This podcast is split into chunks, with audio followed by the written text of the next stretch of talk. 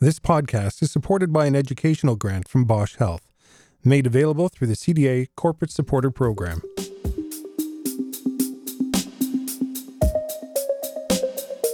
Hi, I'm Kirk Barber, the editor in chief of the Journal of Cutaneous Medicine and Surgery. You've tuned in today to our companion broadcast of author interviews. Today, I'm excited to bring you an interview I had with Dr. Kim Papp. Dr. Papp is one of the leading authorities on psoriasis in the world um, period. Uh, today, I'm going to take him a bit outside his comfort level, and we're going to talk about a manuscript he uh, is the lead author of that we presented in our January February 2019 issue. It's called Vaccination Guidelines for Patients with Immune Mediated Disorders on Immunosuppressive Therapy. Dr. Papp is the lead author. This is a multidisciplinary report and one that is outstanding. So, without further ado, my interview with Dr. Papp. This podcast is supported by an educational grant from Bausch Health, made available through the CDA Corporate Supporter Program. Welcome, Dr. Papp. Thank you very much for uh, joining us. Uh, I'm really looking forward to discussing this article. When I was reading it, I kept saying to myself, okay, um, I need to know this, I need to know that, I need to know whatever. And you kept bringing it up as I was reading it. It was like you read my mind as we were going forward. So, We've got vaccination guidelines for patients with immune mediated disorders on immunosuppressive therapy, an impressive piece of work, multidisciplinary. And I think that the theme as I saw it was get some information, understand it, but make sure you don't do anything in isolation. In, involve the primary care doctors, involve everybody to make sure this is all done right. So, what prompted you to get your group together? Uh, the the impetus was uh, this is a big gap in terms of our understanding or knowledge. Uh, the the default position is do nothing, uh, and that's why there are the uh, contraindications to using live vaccines in patients who are on immunosuppressive therapies, simply because uh, there are no data on patients who are on immunosuppressive therapies who've received live vaccines.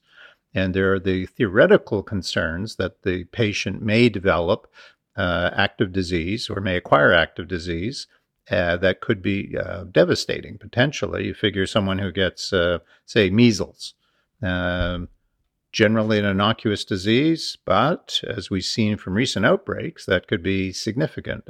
somebody who gets um, varicella well, as an adult, that that's could be actually life threatening.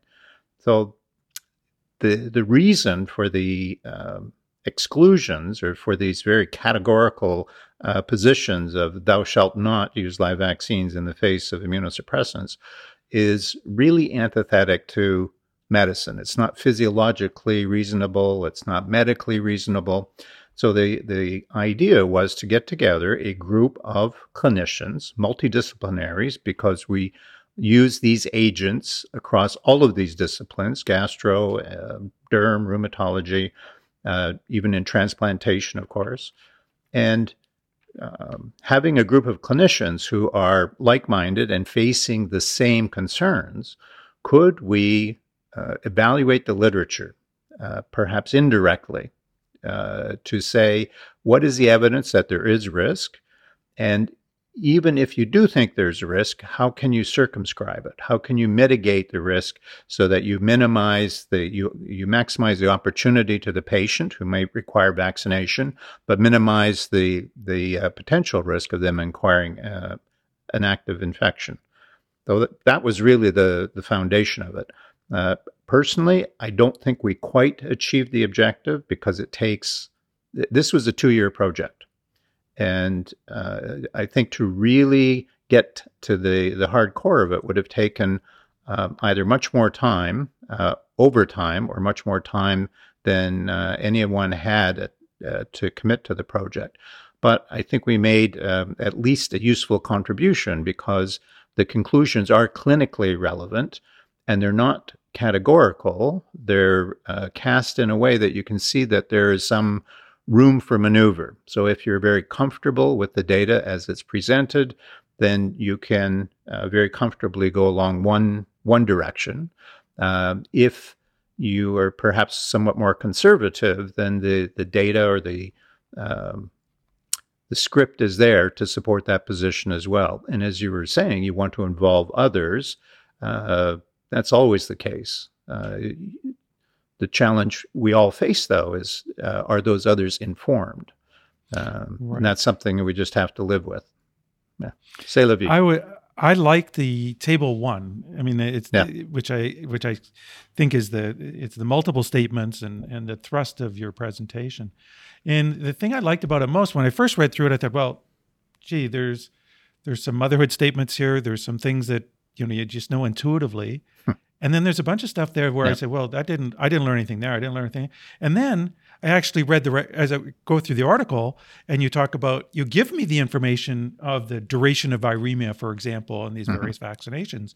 So to your point, I can take an individual patient who's presenting to me and work out and say, okay, this person is this, this, and this. They're on this drug. They've, they've had that, and they need this, and work out a plan based was, on what you presented to me. So it's yeah. a work. I, I, looked at this as not an information, well, an information document, yes, but something I could really work with. Yep, that was the um, idea to make it practical because uh, I, guidelines that are not uh, pragmatic are of very little utility.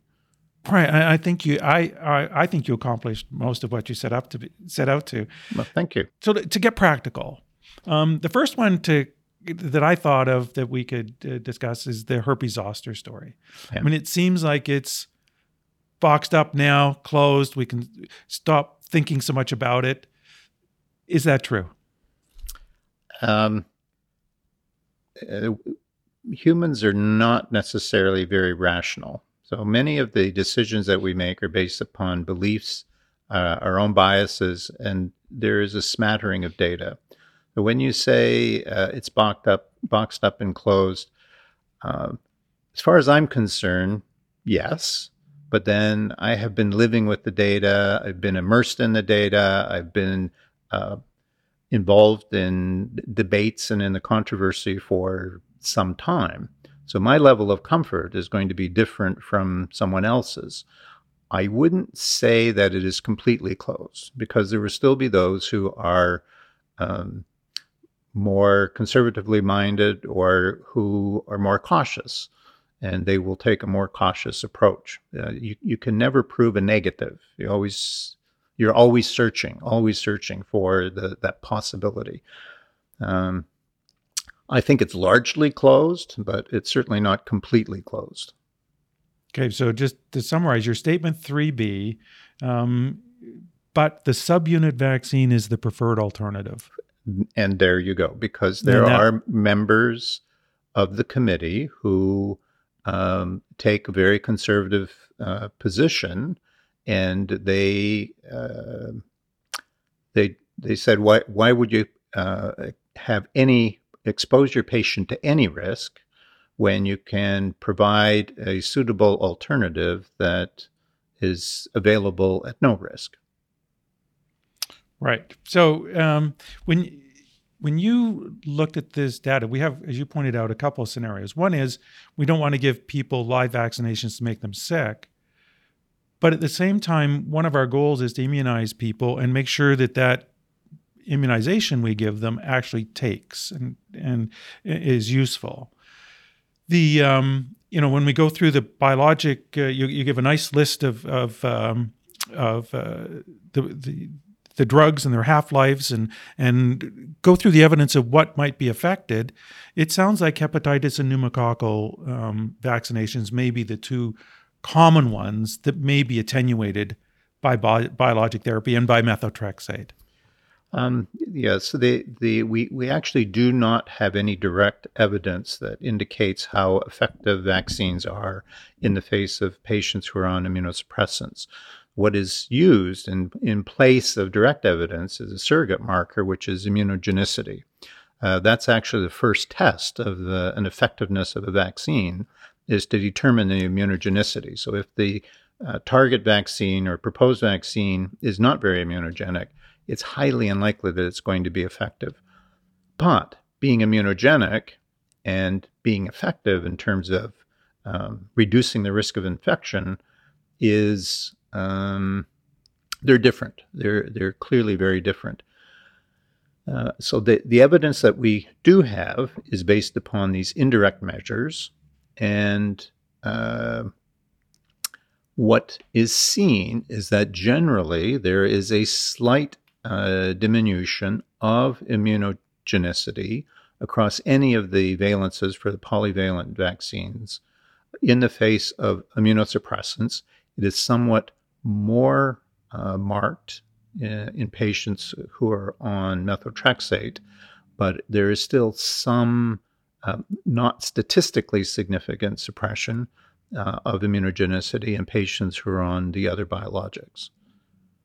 So the TNF inhibitors being the ones you have the most information on because they're Correct. the ones we've had the longest. Correct. And any sense with the new biologic, the 17s and 23s, is there do we have the same cautions? So there there are um, single studies on each of those agents uh, in psoriasis pop in the psoriasis population, uh, which also begets, um, shall we say, a question uh, of what is the correct population to use. For example, in patients with rheumatoid arthritis, patients with rheumatoid arthritis have intrinsically altered immune responses. And so it's not clear how much of that diminution is related to the underlying disease compared to the, um, or shall we say, an, uh, an accentuation of their response to a vaccine because it's largely B cell driven. So maybe they, they just show some hyperactivity. And in fact, the real response that we measure when they're on immunosuppressants is more normal. Because when you look in a psoriasis population, you don't see as great a difference between the, your control, their native population, and those who are on immunosuppressants, with the exception of methotrexate. So the new agents, I think single studies are, are sufficient to demonstrate that we do not see um, appreciable suppression of immunogenicity in the face of IL 17 blockade or IL 23 blockade or IL 12 23 blockade. Okay, so um, the patient support programs have gotten so good that we can basically get people on drug while they're in the office and we've had the very first discussion with them. It used to be that we had to wait weeks, get get through the insurance companies and we had time.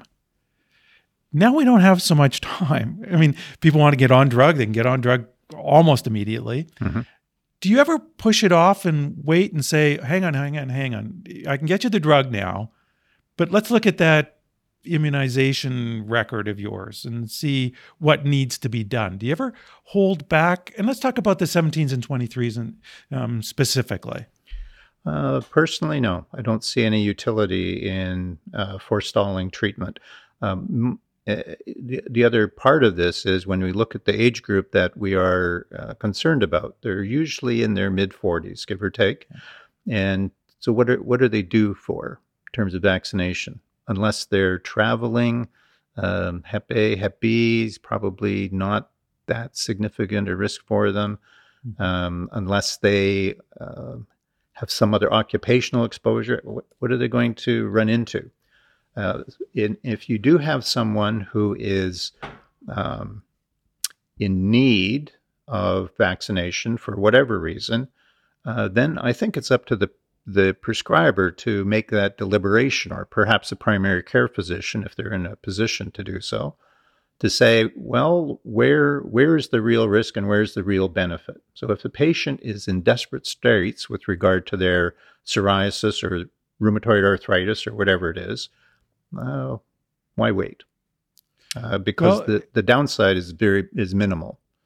Um, on the other hand, if you have if you want to optimize a response and there are any concerns about the risk of using specifically a live vaccine, then there's no harm in waiting until the patient's been vaccinated. So I, I don't think there's any um, absolute response. It's very much dependent upon what are your objectives or what are the, yeah. the conditions of the patient. Yeah, specifically, I, am thinking about the fact that at mid 40s, I'm putting something on.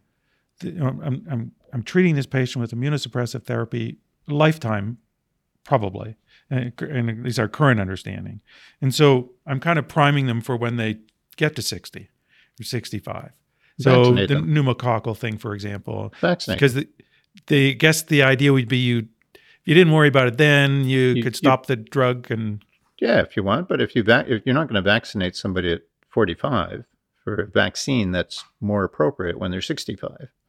Right. Um, so you're not going to wait till they're 65 to vaccinate them. And what's the downside of having of having them vaccinated while they're on immunosuppressants? yeah. And I and I think that that whole terminology, the the use of the term immunosuppressant, is one that we take as being almost like a guillotine. Either you're immunosuppressant or you're not. The truth is, the agents that we're using have very minimal effect on the overall immune response. They affect not even completely, they abrogate partially a pathway, one pathway out of the thousands of pathways that are present and active in the immune system. Uh, and we know, whether it's by vaccine studies or by the fact that we do not see any profound uh, infectious processes that are occurring in these patients who are on, as you said, lifelong, now some patients for decades on these drugs. And we don't see any significant issues. It's not like the good old days when we had high doses or even intermediate doses of corticosteroids or using cyclosporin or tacrolimus. Those agents were more uh, profoundly immunosuppressant because they had a broader spectrum of activity. So I think looking Yeah. on just on how we treat these patients, where these these drugs work, that we're actually just touching, mildly suppressing the immune response. And so it takes personally, me I don't back see to any fear. the calcineurin inhibitor fear when we were using protopic and Elidel back in the day, and whether they were immunomodulating, immunosuppressant, you know, all that story. But I, but you know, um, in in the next rewrite of these recommendations, we should probably think of a different term rather than immunosuppressive agents. right? So the the the the category of immunosuppressant is uh, is actually international. So the WHO um, or the various regulatory agencies will determine whether a drug is classified as being an immunosuppressant or not. So it has nothing to do with anything other than broad categorization, which is unfortunate because um, un- unless one's very familiar with the process, it's like class labeling. Uh, right. just because something occurs with one drug uh, doesn't mean it will occur with all drugs that are in the same class. And immunosuppressants, it's a very broad class, uh, many of which really don't affect very much of the immune system at all whatsoever. And we don't we don't do mild, moderate, and severe with them. Uh, No. those terms don't exist. No, it's all or nothing. All right. So, um, in practical terms, um, when you are about to start somebody in biologics, um, you get their vaccination record. Have you had difficulties with the um, newcomers, the, our immigrant population, trying to figure out what they've had and what they haven't had? Any Um, guidelines for us? There? So, uh, no. So my my own um, position on this is that uh, with regard to vaccination or or general maintenance of of health, uh, that should revert to the the primary care physician, whomever that might be. So I I am not about to embark on determining the entire vaccination history. I do not necessarily have the resources, uh, but it may be incumbent upon me to inform the family physician or the primary care physician, primary caregiver, it may not be a physician, uh, to ensure as best they can that the vaccination record is um, appropriate, um, uh, maintained, and up to date. Yeah, And- for the local jurisdiction, if you will, as you point out. The um, the other thing that that that I wanted to talk about briefly was the the pregnancy story, Mhm. um, because that's another thing that often comes up in people's offices about when to stop the biologics and when to immunize and and So it- you're, you're now you're going off script. Oh, totally. Uh, I mean, I, I'm trying. I, I'm trying to um, make this guideline come to life a bit. ah, okay. Uh, okay. Um, so if we look at the infant, um, and it, there only seems to be one story there, and that's with the rotavirus Well, there story. there there that- are two. There there's only one that may be relevant uh, for most of us in North America, and that's the rotavirus. But in some parts of the world, Great Britain, for example, BCG is still uh, administered to infants in in in um, who are born in a, an endemic population. And you might remember a case goes back about three years, I believe, of an infant who died of disseminated BCG, uh, purportedly as a result of uh, maternal or fetal exposure to infliximab. Uh, now, the, there are many uh, circumstances surrounding the case that are, are a little bit curious. The infant was vaccinated actually as as a neonate, so that's a little bit unusual. Uh, the level, the serum levels were drawn, and there were seen to be multiples greater than the maternal blood levels of uh, infliximab. Anyway, there there are many things that are just a little bit at odds from what we know about the the general transmission of um, uh, gamma globulins across the placental barrier. But regardless, it's it's at least instructive to say, you know what, we're uh, a fetus may be at risk, and certainly a neonate may be at risk if you vaccinate uh, with an agent uh, uh, uh, vaccine that may predispose a child to uh, active disease when the immunosuppressant is also known to be effective in uh, obliterating or at least abrogating normal host response. TNF antagonists, we know, uh, inhibit the normal host response in the face of um, tuberculosis. And they also, for, for any of the mycobacteria, they're likely to suppress the initial immune response. So, an infant who was exposed to uh, a TNF antagonist and received uh, exposure to a mycobacteria is more likely to acquire active infection. It's done. Rotavirus, what do we administer that affects rotavirus? Nothing. Corticosteroids would definitely affect the host response Mm. to uh, rotavirus because it's going to inhibit uh, interferon gamma. Um, actually, I think all the interferons. Um, corticosteroids at modest doses are more immunosuppressant than any of the biologics that we use, as demonstrated by the vaccine studies, as demonstrated by response to um, uh, TB testing using quantiferon or PPD. So uh, the risk is low. It's just that do you want to take the risk? That's really the question, and hence the the debate about when you vaccinate with uh, rotavirus. Technically, the serum levels in the in the infant will be very low because you're already looking at several half lives. Even even though they're somewhat extended in an infant and a neonate, um, the half lives you're three or four half lives um, lower by the time you vaccinate with rotavirus. So and that's at about safe. four months ish, right? Uh, I believe it was six. Okay, at, at six months, then um, and and the well, interesting in, in Calgary, the pediatric ID group has now um, actively involved themselves in in the in the uh, immunization of uh, infants, Hmm. uh, it- which was int- I'm sure driven through the GI world, and now that so many people are getting on biologics, they've actually set up a service where Oh. they want to see the infants and and uh, counsel the mothers, and it's really um, it, it, it, it's really worthwhile. So. Um, Hopefully that'll spread across the country because, as you pointed out earlier, it's not something that you and I want to keep up to date on. And we um, haven't got time. We need to be aware of it, but yeah, uh, to actually uh, be vested in it, uh, none of us have time. And now we're going into measles. I mean, we've got the uh, we've got cases right in as we speak in uh, Vancouver. There's uh, I think six kids. The Washington State, um, in Calgary, and in actual fact Alberta, they've come out and recommended vaccination.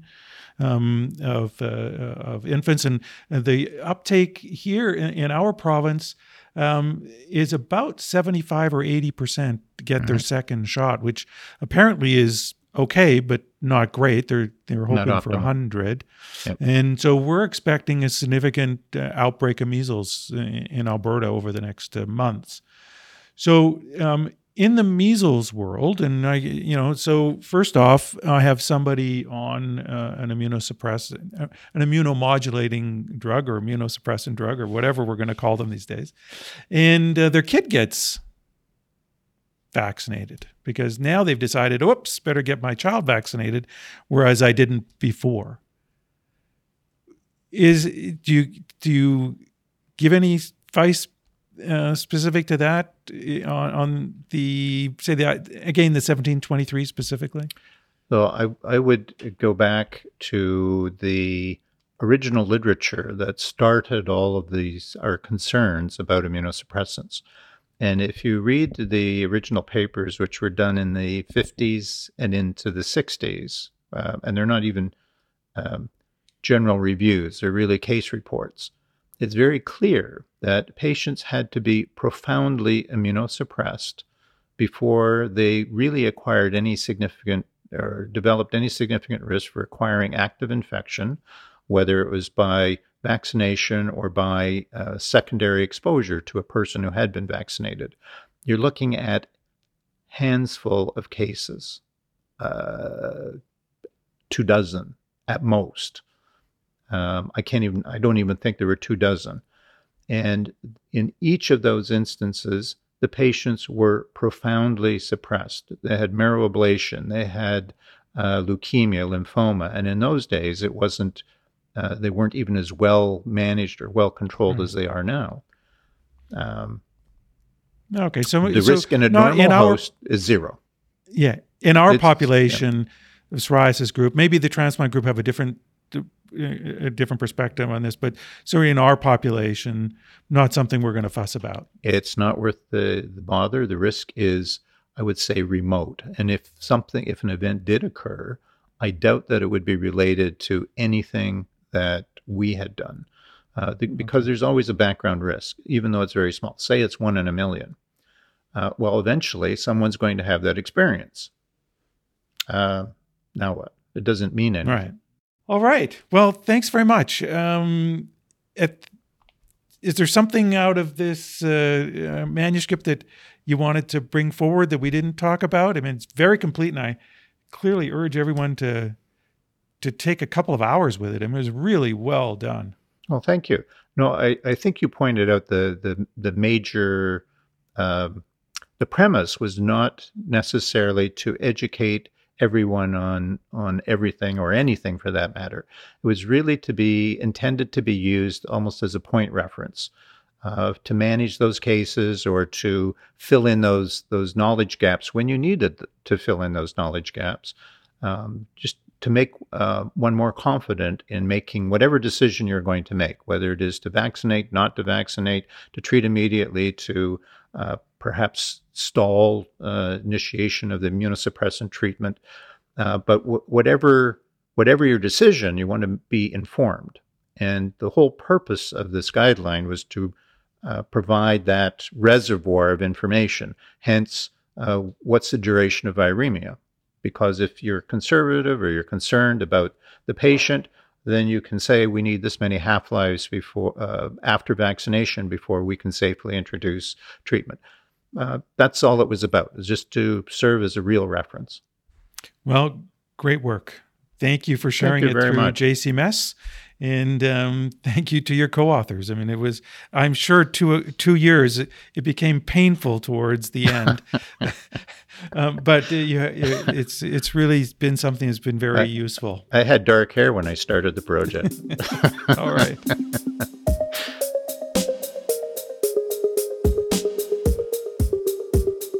You've been listening to my interview with Dr. Kim Papp, one of the world's leading authorities on psoriasis. I thought I might be taking him out of his comfort zone talking about vaccinations, but clearly not. Your practice will have improved for having listened to this uh, podcast, I'm sure.